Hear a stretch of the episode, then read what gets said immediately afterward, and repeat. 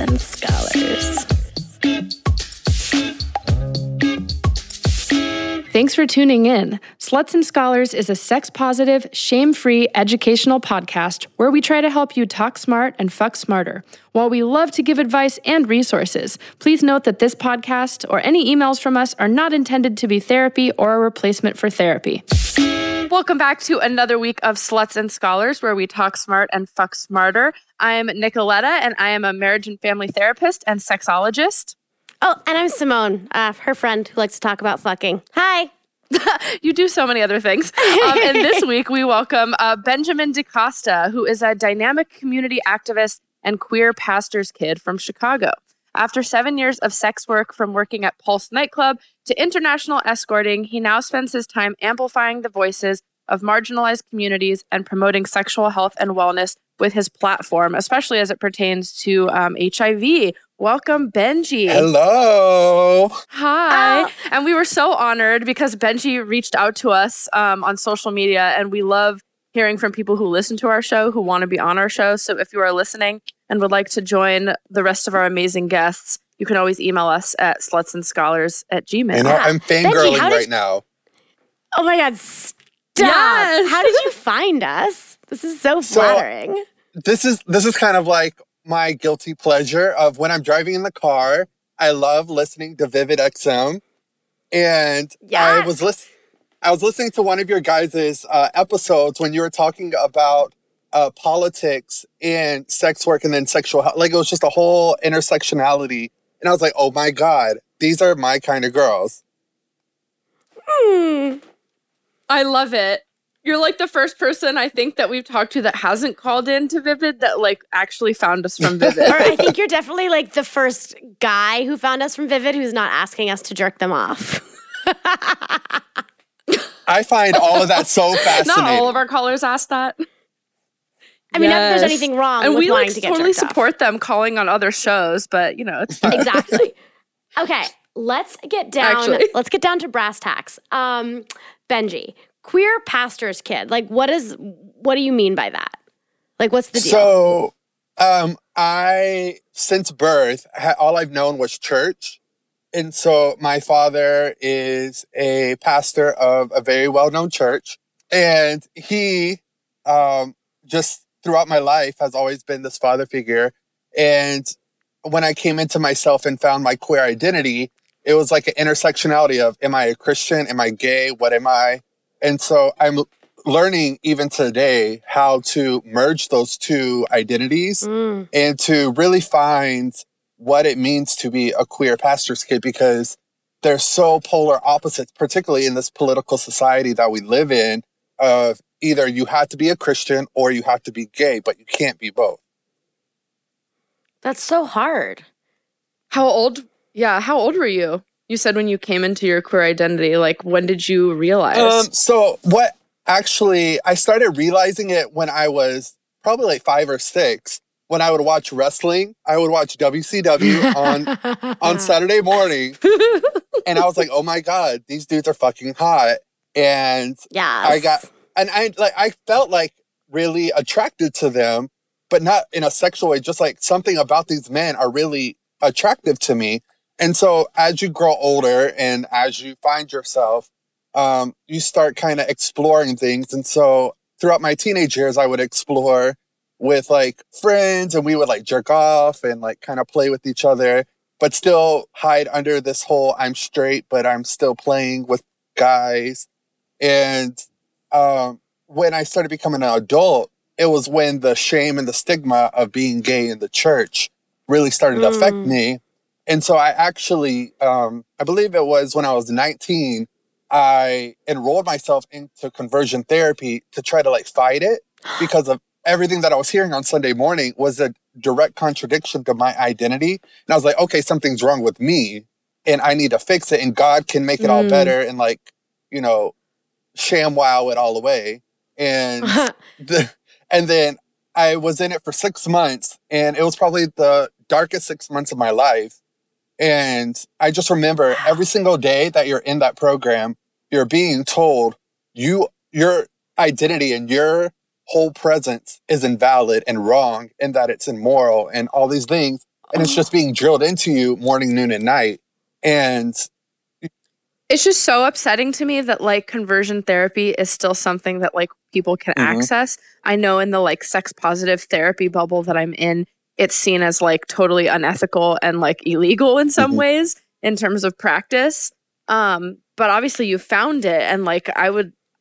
we would love to hear more about what that was like. Yeah, yeah. Especially because you signed yourself up for it. That's what I think is mm-hmm. so fascinating. So mm-hmm. I'm really curious, like, what is a yeah. what like what is a session like? What is a day like? Like, play by play.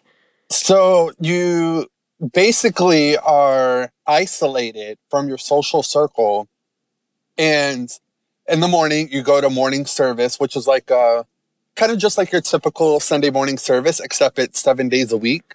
Um, and and then, this is an inpatient thing? Like, are you living there? Yeah. So um, it's a... Uh, oh. No, it's not like inpatient. Like, it's kind of... So you're living in a communal area, but it's not like where you can't go wherever you want to go. They just strongly advise against it. Wow. So there's no media. No... You have your cell phone, so you can talk to your friends and stuff. Um, they... encourage you to disconnect your social media, uh, like just really kind of uh, isolate yourself and ingrain yourself in that program so that you're not being distracted or tempted, in their words, uh, from outside influences. Um, and then you have small groups, which is where you are in a group of about five to ten other uh, L G B T Q identified people who are wanting to pray the gay away, whether it's mm. they were sent there or they voluntarily went there. Um, and you're basically... Wow. It's like, I wouldn't say it's like N A, like a fucked up N A for L G B T people, where you just share, like, I'm really struggling with, like, being gay today. And, like, uh, I remember one guy saying that he was reading the Bible and had a sexual thought about Jesus, and he had to uh, confess that to us so that he could feel better. Oh my God, I've had so many sexual thoughts about Jesus. Yeah. Maybe it's a Jewish thing. He just like always, he just like always is all like ripped and shit, you know, when he's like yeah. on the cross. Yeah, like Passion of the Christ. Yeah. That was such like a homoerotic movie. Oh my God. I didn't see the Passion of the Christ, I think. I had a... We should watch it together. Um, I have a teacher who met his husband because they did a high school play together, which I think was Passion of the Christ. And he said that one of them got a boner that while they were like putting him up on the cross for the play. Oh, let kidding? me find out. He's like into a, like, like a Saint Andrew's cross. Oh my God, totally. Yeah, like right? Jesus on the cross. Oh yeah. There's a lot of hot people in the Bible. Wow, that's wild. Like Mary. So where the people that also. are the people that are putting these on, like, where do they think being queer or gay comes from? Like, do they think it's like the devil? Do they think it's just mm. a sin and you like you're gonna have it forever and you're just supposed to like not act on it? Like, what were their views? They think that as long as you become consecrated and focused on the the the morality of life, um, that you can get rid of this feeling or this temptation, because in their mind, there's like three different ways that you can uh, become gay in their eyes. The first one is uh, from what they call generational curses. So like things that your parents did that were fucked up, created the fucked up life for you. The second one is uh, if you are live in a fatherless household and that you were raised by feminine energy, that you become gay. And then the third one, yeah. Oh, wow. And then the third one is like somehow you were sexually abused and that you, because of your abuser, you caught the gay. Damn. Oh my gosh. Caught the gay. Um, yeah. And is is the uh, is the idea behind like queer women that like they grew up in a motherless household, or is it like still the, or do they just like not acknowledge that women can be gay also? Well, they do. Like, there was lesbians in there. And the thing was, was that a lot of them were more masculine identified lesbians who mm-hmm. they they felt like they had too much masculine energy around them, and that uh, it was because of father issues or sexual abuse as well. Um, that was like wow. a common a common trend mm-hmm. uh, across the program. obviously it didn't work for you. Yeah, no. But did you feel like when you were doing it that it was working? Like, because you were doing it for six months. And so six months you're having, you say you have this mass every morning and you're like living in this space with all these people trying to get rid of their identity. Um, and then you're confessing about how hard it is to be gay every day. Like, did you ever start to feel like it was working? No, because at the end of the day, I would still jack off and watch porn on my phone. Mm. Did you kiss with, so, did you kiss with no. other people there? No. Well, the thing is, is that there there were people, I at that time, I wasn't playing with other people within the program, but there were people in the program playing with each other and then coming ah. the next day and crying their eyes out. Oh. Mm. Oh, and so you stayed in it for six months and then because you were like, fuck this, I'm gay? Or you were like, okay, I'm not anymore, so I'm done. Well, I got to such a place where I was so, um, so confused. And so, like, I was in a depression. And I was like, you know what? Mm. I I never gave myself the opportunity to really fully live out my life as a gay man. And so I was like, you know what? I'm going to leave here. I'm going to go and I'm going to try and explore this side of my identity because I explored the other side very deeply. I want to explore the gay side and see what that's about. And then I left the um, the program and then became a go-go dancer. Like straight yeah, away? Straight out the program, moved to Orlando and became a go-go dancer. Yes. How did you find out about that opportunity? So I wanted to move back to Orlando because before I moved to the program, I was living in Orlando as a youth leader. I was doing a lot of work with the church, with youth and adolescents. And um, when I moved away, I was like, you know what? I'm going to take this time to like focus on me, my Christianity and spirituality. And then I always knew that the clubs and bars were hiring and that, that it was easy money to make, like just dancing for a couple of hours a night and making cash. That's awesome. I'm just like blown away that you were able to make that transition. And I can imagine there was probably a lot of like self-loathing and just shame. And I wonder like how you became confident enough to be a go-go dancer. I just am curious about like the cost of this and like how much you like how much does this cost mm. and like how that works because I'm just fascinated by this business model, I guess. For this particular program, it was a flat fee that you pay, and they did it in um, like semesters. So like it was an ongoing program, but you just paid per six months. And so I paid the six months up front, and then at the end of the program, I was like, you know what? I'm not coming back. This isn't for me. Like, I don't feel like this is my path. I feel like this is um, hindering my true identity.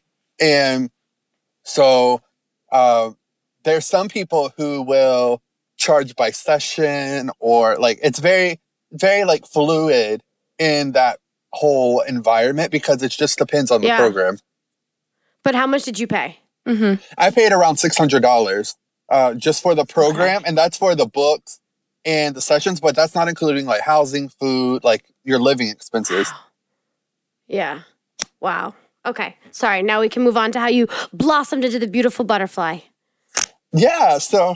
Yeah. So then after you moved back to make that six hundred dollars back mm-hmm. by being a go-go dancer. In one night. Like I'm curious how, yeah. Exactly. So where did you dance first? So I danced at this bar in Orlando called Savoy. Um, it was like this little like twinkie gay bar that it was where a whole bunch of older men would come and just kind of creep on younger boys and try to hire them as clients. Um, and I was really naive because I didn't know how sex and fluidity and my gayness and all this kind of intersected. So I'm just going there just for the fun of dancing and trying to make friends, like genuine friendships. And I have all these old men coming up to me. And then um, I did that for about a week or so. And then I went to Pulse and I became a shop person, front door, dancer, kind of swirly mix. Um, and I worked there for off and on for three and a half years. And how long after you were working at Pulse did they have the the horrible uh, shooting? It was about two years after. Um, however, the crazy thing is, is that I still knew thirteen people who were killed that night. Oh, yeah. I'm so sorry, Benji. That's so awful. And the crazy. And for people who somehow like haven't heard of this, it was a horrific, what I would call domestic terrorism, um, mass shooting at a nightclub, leaving lots of people forty-nine in the L G B T, whether they were allies, dancers, workers, attendees, um, you know, dead. And it was it was horrific.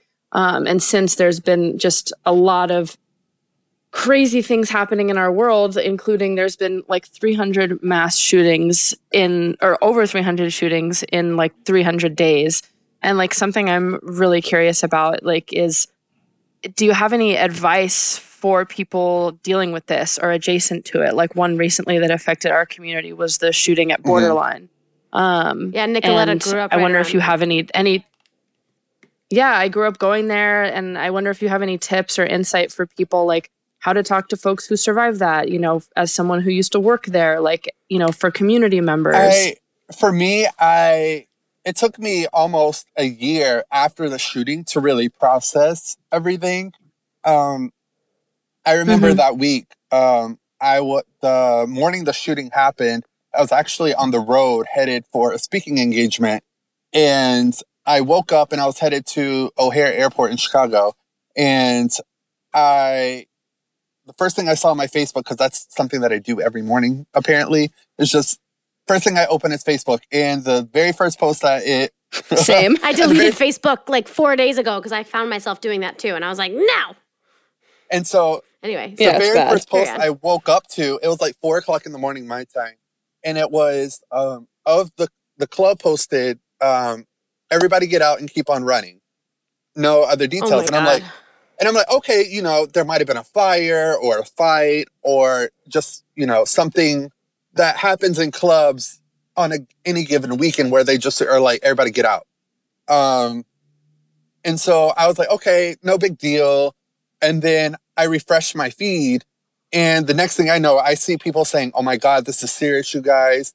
Like people who were there in the building, like posting, saying like kind of what their experience was. And so I'm looking everywhere. I turn on C N N, M S N B C, trying to like find a channel that is like, broadcasting this, and it took about thirty minutes before I found a live feed on Facebook of the local news, and all you saw was cop cars um, just all down the street. And so I I get wow. into my Uber to the airport, and on the way to the airport, I just see um, like the C N N uh, live feed where they, they kind of do the loop over and over and over. Uh, and on that loop, I see people that I know, and I'm like, oh my God, I know this person. This person got shot. And they, like, there was uh, one of my friends who was a bartender. He was being carried out because he got shot in the leg. And I'm just like blown mm-hmm. away. And then it, it still felt like some weird movie. Like I just, I was like, this isn't real. Like of all the places that these shootings happen, the place that I called home, and that was home for me when I had no other home. And uh, when I get to the airport is when they uh, start calling it a mass casualty situation. And that in the police terms, that just means that a lot of people got shot. Uh, mm. Not nobody killed or anything like that. And so by the time I get to my gate, I look at the screen again, and then they start saying, okay, six people are killed, a whole bunch of people injured. Um, and then while I'm getting on the plane, I start having media call me because I had on my Facebook profile and I believe like my LinkedIn or something where uh, it showed I worked for Pulse. And so I guess in those kind of situations, media is looking for you and wanting to get details of what you know and et cetera. So I land uh, in the city of my engagement, and then they start saying twenty people are dead. Um, a whole bunch of people are still unaccounted for. And then when I got to my hotel, they said forty-nine. Um, and then, and wow. I'm sitting in the front row of my speaking engagement, and I'm getting text messages because that whole day was just group message after group message after group message. Have you heard from this person? Is this person alive? And it's just like, it's the oh most unimaginable God. thing. And so here I am putting on this facade for this engagement, but finding out message after message of who's dying and finding out who of my friends are still alive and who died. And uh, when I got on stage was when the city actually started posting the official names. And the very first one was the very first person that I encountered in my queer identity moving back to Orlando. And so that one just was like a sucker punch to my throat. And so, yeah. Wow. So the very next day I flew down, and the beautiful thing was the amount of love that you see and community. And so I'm not sure if this is how it, it was felt in California this past week, but the, the sense of unity mm-hmm. and community in situations of tragedy is one of the most beautiful things you can ever experience as a human being. Um, and I, you know, we saw that in nine eleven, we saw it in Katrina, we saw it in all these different situations. Um, and for this particular situation, the most beautiful thing was everybody put aside their bullshit of their prejudice or their reservations or their judgment against our identities and just knew, like, okay, this mm-hmm. was a really fucked up situation that happened. And we need to come together as a community and show our love. And so um, one of the most beautiful things that happened for me as a individual was the church that I was going to in Orlando. Uh, they actually disowned me for being gay. And that was like years prior to the shooting. And I went back to that that church that Sunday morning because I needed a, pr- a place to like process and heal and grieve, and just I I needed to see familiar faces that I knew that were, even though they had some fucked yeah. up judgments against me, I just needed to be around those those people. And the uh, during that service, the pastor who disowned me and called me a disgrace turned around and apologized and had the entire church get on their knees and ask for repentance from God for their judgment against the L G B T community. And they came straight to me and gave me a hug Whoa. And said, I'm sorry. Wow. What was that like? That was like, that was the moment in that intersectionality of my identity that it all came together. Like the, the hurt of being a gay person in the church, mm. but also getting that freedom from my hurt at the same time, because it was like, okay, this is the person that I looked up to and called like a, a spiritual father figure for so many years, to then turn around and basically know that he was wrong and affirm my identity as a gay person. And to that moment, I just felt like a healing in myself, but also a release from that, that shame and that stigma that I had, so that I could fully live my queer identity to the fullest. Yeah. Wow. Thank you for sharing that like horrific experience and your story in it. And it's, I was like yeah, tearing like, up for sure when you were talking about all of it. And, yeah, it's it's really incredible. But what's also really incredible is what you do with your life now as it relates to, like, as you said, like removing stigma and shame and like supporting the queer community. Um, and I would love to hear more about that work that you do. Um, 'cause you, you are an H I V positive, um, but you identify as like an H I V, sorry, H I V negative ally, right? Yes. Am I framing that correctly? Yeah. So I am a person who does not live with H I V. However, I do uh, amplify the messages of uh, experiences that people who are living with H I V do have. Mm-hmm. And do you and so, feel... Um, oh, go ahead. No, no, please. Oh, no, I was going to say um, one of the things that I really have been sharing recently is just uh, around H I V criminalization and how hmm. fucked up the laws are in regards to that, particularly when it comes to the studies that are coming out now around H I V transmission, um, and showing that regardless it, of your, uh, if you're H I V positive negative, as long as you are undetectable and do not have a viral load, that you cannot transmit H I V to another person. And people who are living with H I V who are undetectable are still being criminalized mm-hmm. as if they are recklessly transmitting H I V. Yeah, we have an awesome past episode for listeners to check out um, as World AIDS Day uh, is coming up with, um, I, I think the title of it is um, H I V Princess. Um, and it talks about basically, you know, how you can take a pill a day, um, you know, and pretty much have... And be undetectable.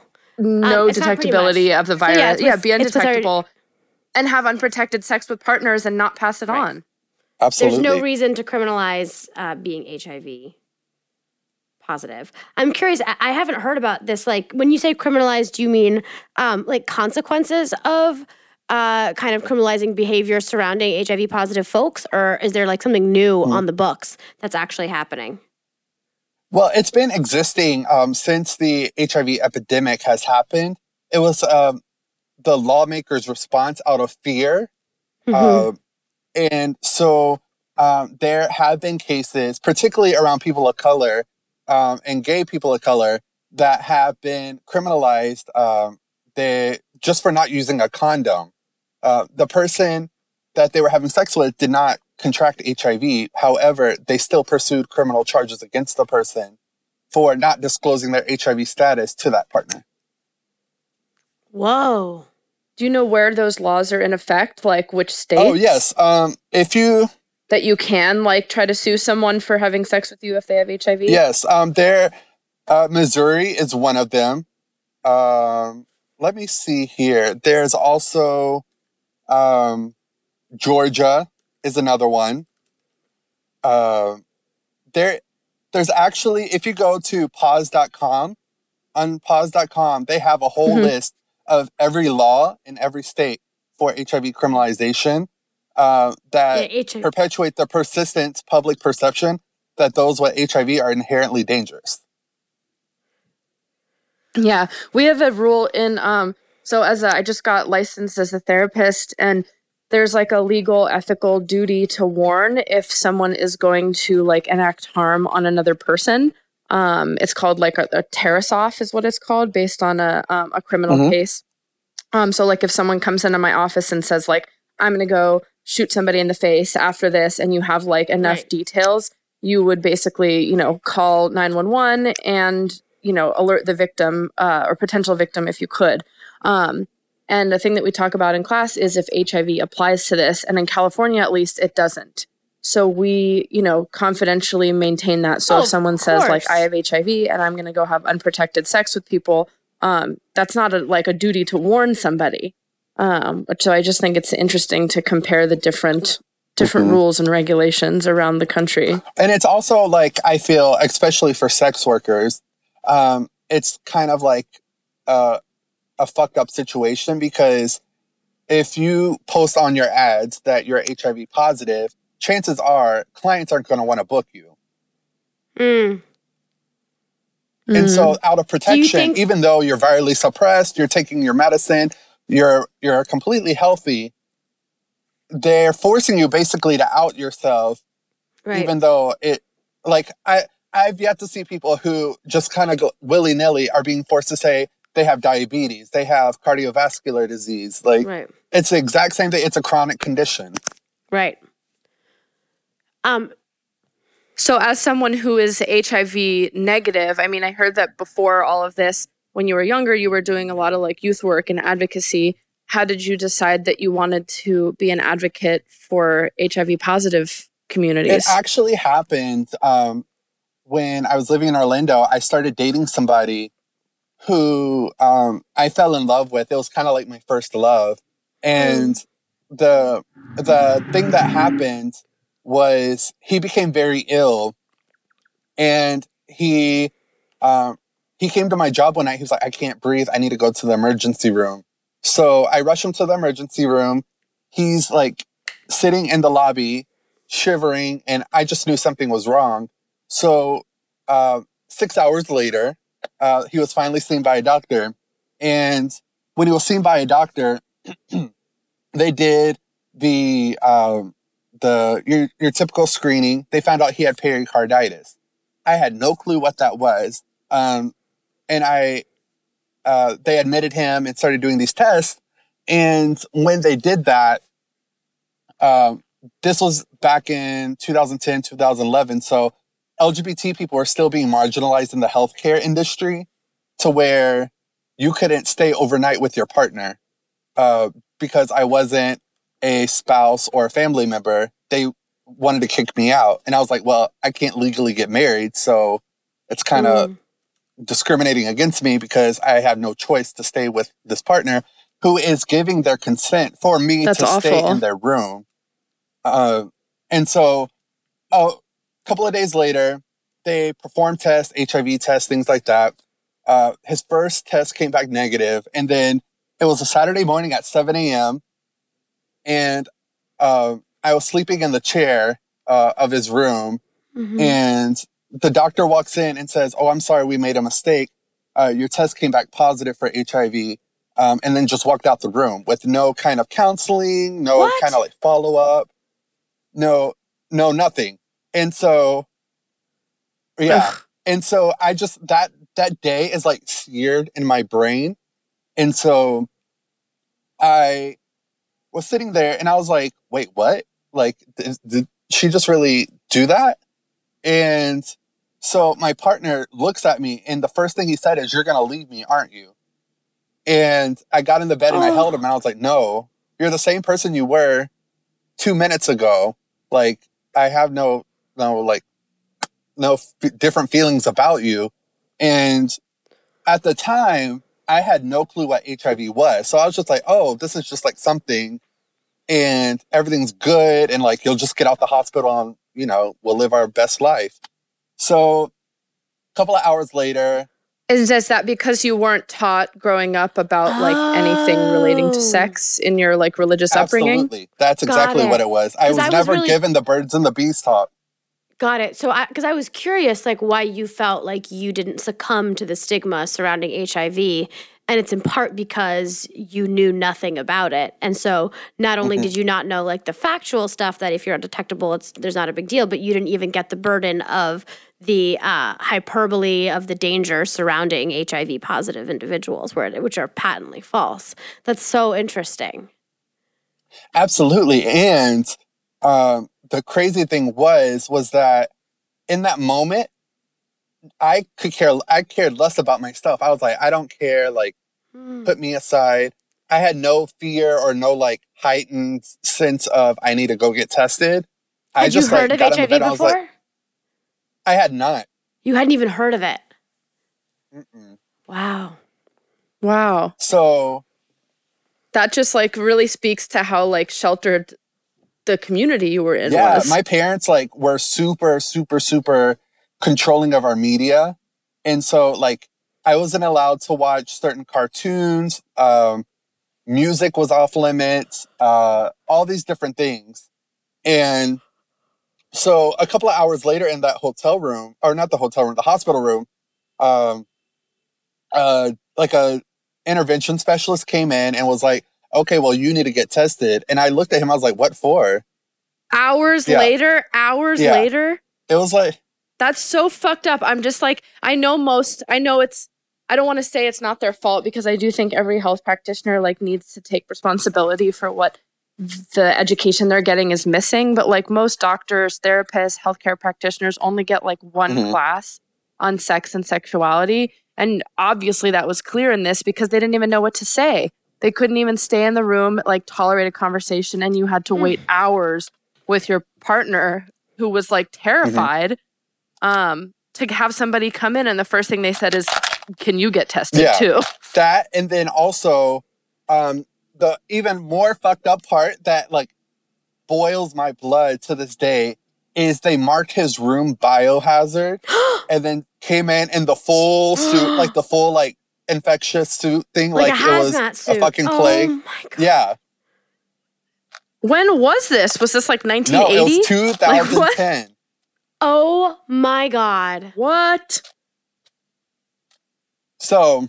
So they obviously had no idea. Right. About how this is transmitted. Absolutely. And so... And were you guys sexually active oh, together? My God, yes. So... the, so, the crazy thing is... I mean, I'm just like, if you... Yeah, ugh, so, oh, we God. were both versatile people who were not using condoms.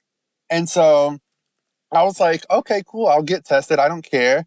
And, like, I yeah, I was just surprised that I didn't contract H I V. Just from the amount of sex that we were having unprotected and him having a viral load. However, the kind of um, saving grace in that situation was he is considered what's called an elite controller. So his body can fight the infection itself without the need of uh, medication. Huh. What is this? I'd never even heard of this. So there's a specific class of people who their bodies have a high enough immune function to where they can keep their body virally suppressed um, without having mm. any sort of kind of opportunistic infection or anything like that. And they don't need medication until way later mm. down in the line. Um, when they get older and their immune system starts to get a little bit more weaker. But for him, he didn't need medication for probably the first couple of years. Um, and that was just kind of like what we found out later down the line of why I didn't contract H I V. Interesting. So once you learned about H I V and what it was, and you know you know the words like elite controller or opportunistic mm-hmm. infection, and you understand what it all mm-hmm. means now, um, how did that affect um, your relationship with him or just kind of how you thought about sex and S T Is? Well, the thing that uh, our like our relationship dynamic changed a little bit because he became fearful of having sex with me because mm. he didn't want to transmit H I V. Yeah. And so yeah, that's really he funny. wasn't fully educated on how to live as an H I V positive person. And I wasn't educated on how to support a newly diagnosed H I V person. I just kind of like winged it. And like, I just made a, like a commitment. I was like, I'll go to all of your doctor's appointments. I'll go like wherever you need me to go. I'm there for you. Like mm. one hundred percent. And we just didn't know how to like navigate that space. And so there was months where we didn't have sex, no oral, no nothing. And it was just, I think that was a really hard space because that takes a yeah, toll. Yeah. Not, not only on our dynamic, but also just our connection and our, our, our sexuality and, and just all of those kind of intersections of a relationship. And so he became a very kind of angry person because he was trying to find himself as an H I V positive person. And I didn't know how to support the anger in a healthy way. And I thought it was a personal thing against me. And it just, it just became a very toxic situation. And I just uh, eventually realized like this relationship isn't going to survive if we stay together in this moment. And so we went our separate ways. But for years, I felt so guilty because by the time we broke up, I knew what he was about to face, trying to redate in a world that doesn't understand H I V and mm. the rejection and the and all of that. Yeah. That's really hard.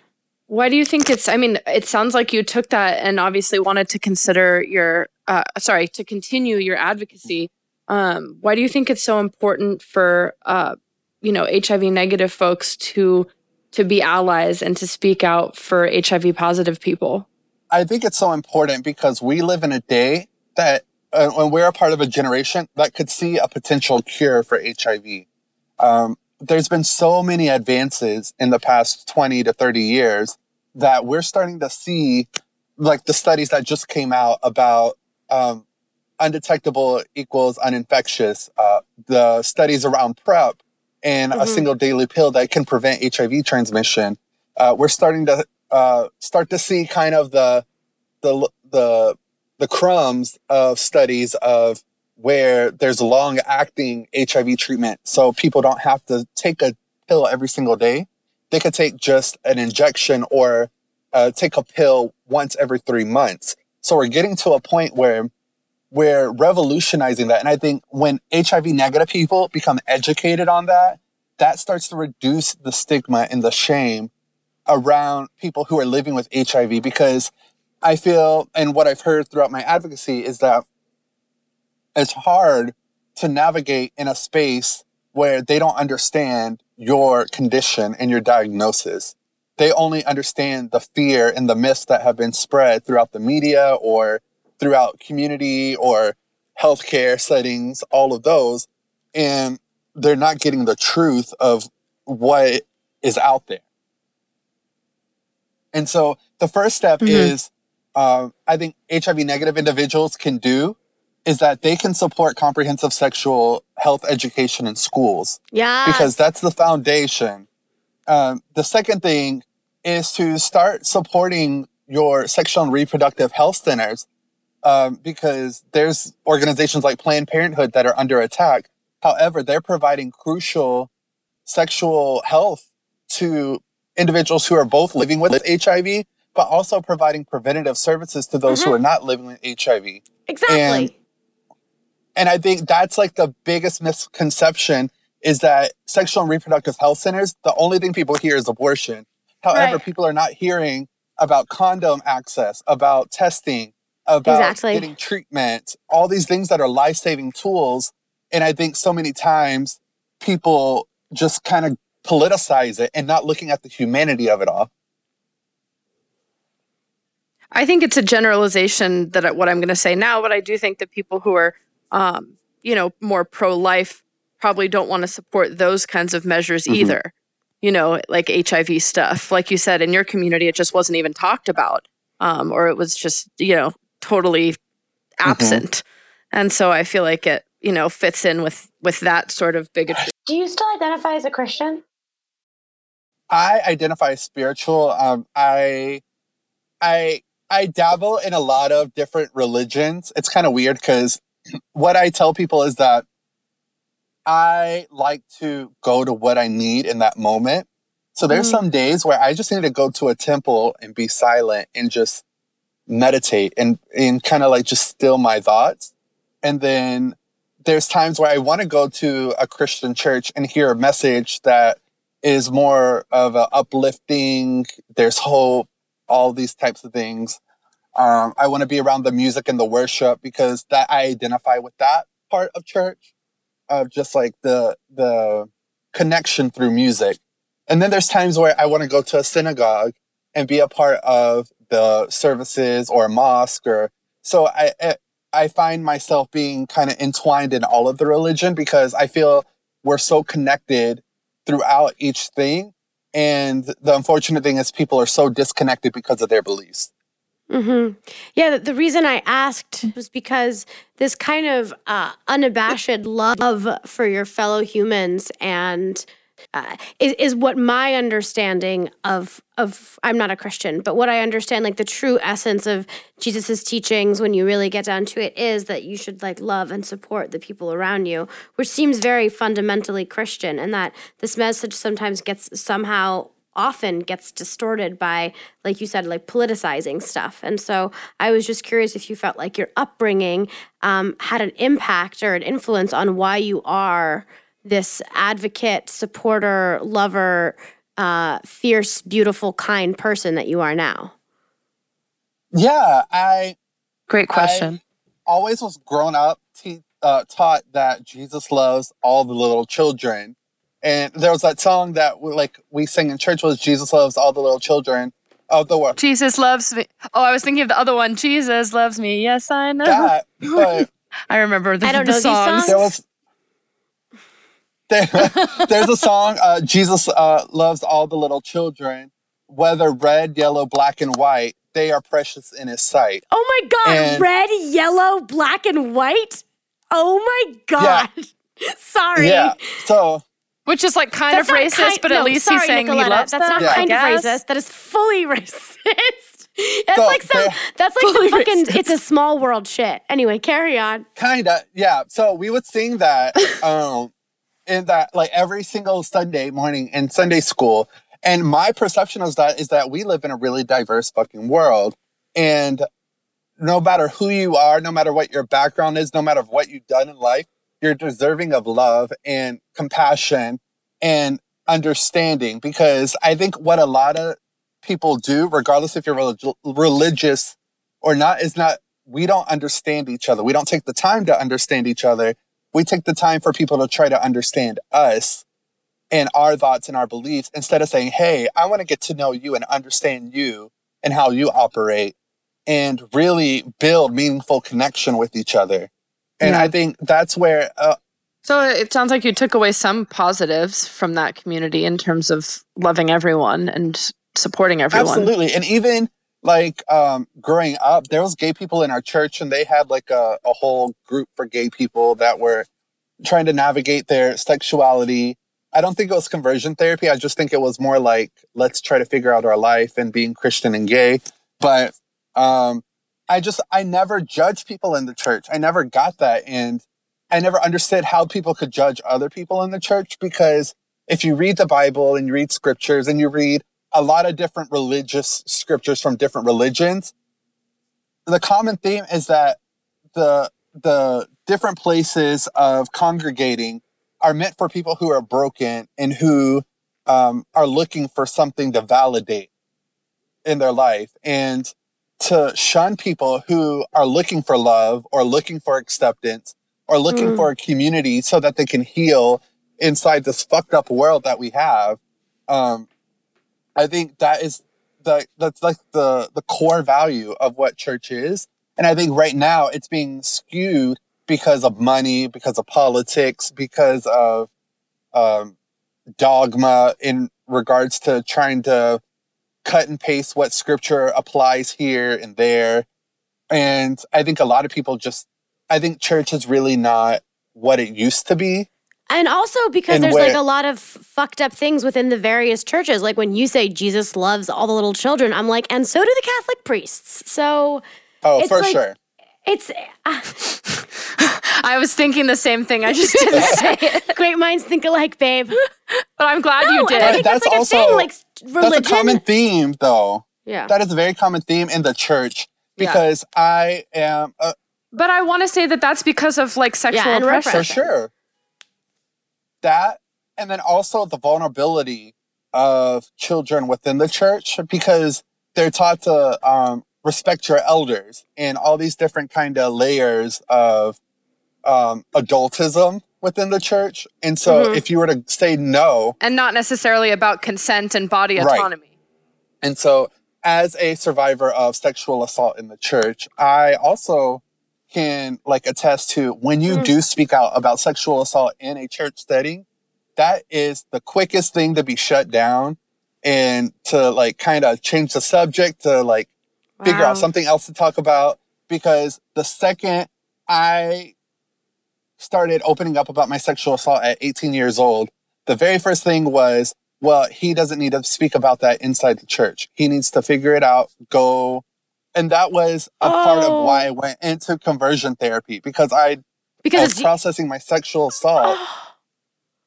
And I'm sorry, that just makes me, that makes me that's yeah. crazy. So, so you, you have this church who has saying, to be fixed because you got sexually assaulted is just so yeah. fucked up. Yeah. And then they're saying that's the reason that you're gay. But like, if that was, if they really believe that's true, then they caused it. Well, it's just really fucked up because they... We're like, oh, he always had homosexual tendencies, so he probably wanted it. And that oh, was the word for word. Uh, yeah. And so that was like the the kind of narrative that was given to the entire church was, oh, he was struggling with his sexuality and he just kind of slipped up. And even though I was underage and this person that sexually assaulted me is still on the stage singing praise and worship songs to the church every single Sunday, and I'm calling him out on wow. it. Wow. Fuck yeah. that. But also... How do you think you're able to still offer, like, love and appreciation for the church? Because I'm hearing that this was a place where you um, received a lot of shame, received a lot of hatred, had a sexual abuse or assault happen to you. Like, how were you able to still um, be open to, you know, the the word of God or just church in general? I know that, like, n- you know, not every person represents the values of Christianity, yeah. but, like, I'm just hearing a, a community that, like, really pushed you mm-hmm. away in a lot of ways. And I'm curious, like, what made you want to still be connected to that in any um, way? It took a couple of years for me to really understand, because there was many, many years that I just didn't go to church at all. Like, the thought of church, the thought of God, the thought of Jesus was just a complete turnoff to me. And then I started mm-hmm. finding out about transformative and restorative justice and mm. understanding how to move past my hurt. And so a couple of years ago, I was able to sit down with my uh, uh, abuser and really just have a conversation of, I want to know why you did this to me. And I wow. want to hear exactly from your mouth of where you were so that I can understand better of what caused you to do this to me so that I can heal myself and move forward. And that was just such a powerful conversation, even as awkward as it was. So they did respond. They gave you it. Wow. Yeah, they gave me that conversation because they felt like I, like I had somehow consented to it. So just having that, that open conversation with them of this is what I, my experience was and what his experience was. And just really coming to a place where I understand you did this really fucked up thing, but also being able to move forward and say, you know what, you've done, like, you've gone through what you needed to go through, uh, consequence wise. And I can move forward knowing that you have received your punishment and that I can be healed knowing that I understood exactly what happened that night. Wow. Yeah. And just to say for like listeners, you know, not everyone feels like it's part of their healing journey to confront mm-hmm. their abuser, but some people feel like it is. Um, so there's, you know, a lot of diversity in finding Um, healing and processing and peace that, that doesn't include that, but for some people it feels important. For sure. And healing is not a one-size-fits-all thing. Mm. Um, healing healing right. comes in a process, because there was a time where you just even hearing his name, I was just like, mm-mm. Like, I would get sick to my stomach. And, like, I, I finally got to a point in my life where I had processed my own internal struggle and my own internal kind of situation around the sexual assault, and I was strong enough in myself to know, okay, if I sit down with this person, I know that I'm I can handle whatever he has to say. And that took a long time to get there. Yeah. Well, I thank you so much for for sharing that journey with you, and for uh, continuously supporting other people in their journey of healing and self-acceptance and self-love. um I think you're doing goddesses work. um, so, so yeah, it's been such a, a joy to talk to you. I'm sure our listeners are going to want to follow up and with you and see all that you're working on. So how can people find you on the internet? For sure. So people can find me. Or hire oh, yeah. you. Um, so people can find me on Instagram and Twitter at Benjamin Di'Costa, D E I C O S T A. And The they can find me on Facebook, and if they want to hire me, you could just D M me on any of my platforms, and I'll connect you with my management team. Um, and yeah. Also, if you want to look at his really cute pictures, you should do that too, because like he's that. he, yeah, Benji's Benji's Hot pretty pictures, pretty. Yes. I'll, I'll I'll say that. oh. I want to end. I want to end with a quote that I can't take credit for because Simone found it, but it was a quote that you gave uh, in another article. Um, where did you find uh, which, it? Simone? I don't know what quote you're gonna. The, oh, I think the biggest threat. In, um, I think you just had an interview uh, with the Advocate. With Quartz. Or, with Quartz. Quartz. Yeah, with Quartz, what? And you talk about what the biggest threat is. Uh, the biggest threat to men in America. Yeah. So the the quote I just wanted to share with everyone that that you said. Um, is I think the biggest threat to men in America is the fear of meaningful connections with other men. Toxic masculinity fuels our culture and our relationships with each other. This fear is taught at a very young age that men must be hard, independent, and emotionless in order to be desired as a male in society, which then turns into toxic behaviors, fear of loneliness, and rejection. So, um, and I feel like you are challenging toxic masculinity, and we are so mm-hmm. grateful for that. And I'm so grateful for you two as well for embracing sexuality in such an amazing, diverse, intersectional way, and just kind of spreading all of your magic and sprinkles and all that no. good stuff. Ah.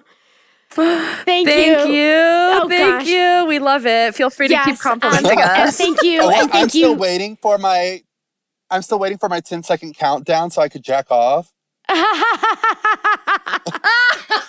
Just hold on a second. Our favorite our favorite person to listen to on Vivid Radio was this guy, and if you want to, you know, um, reach out to their shows, uh, we're not doing our Vivid show anymore. Um, but it was a, it was a fun time. Uh, but on the April Flores show, there's this one guy that she counts down, and at the end, he always says like blast. She says blast off for him.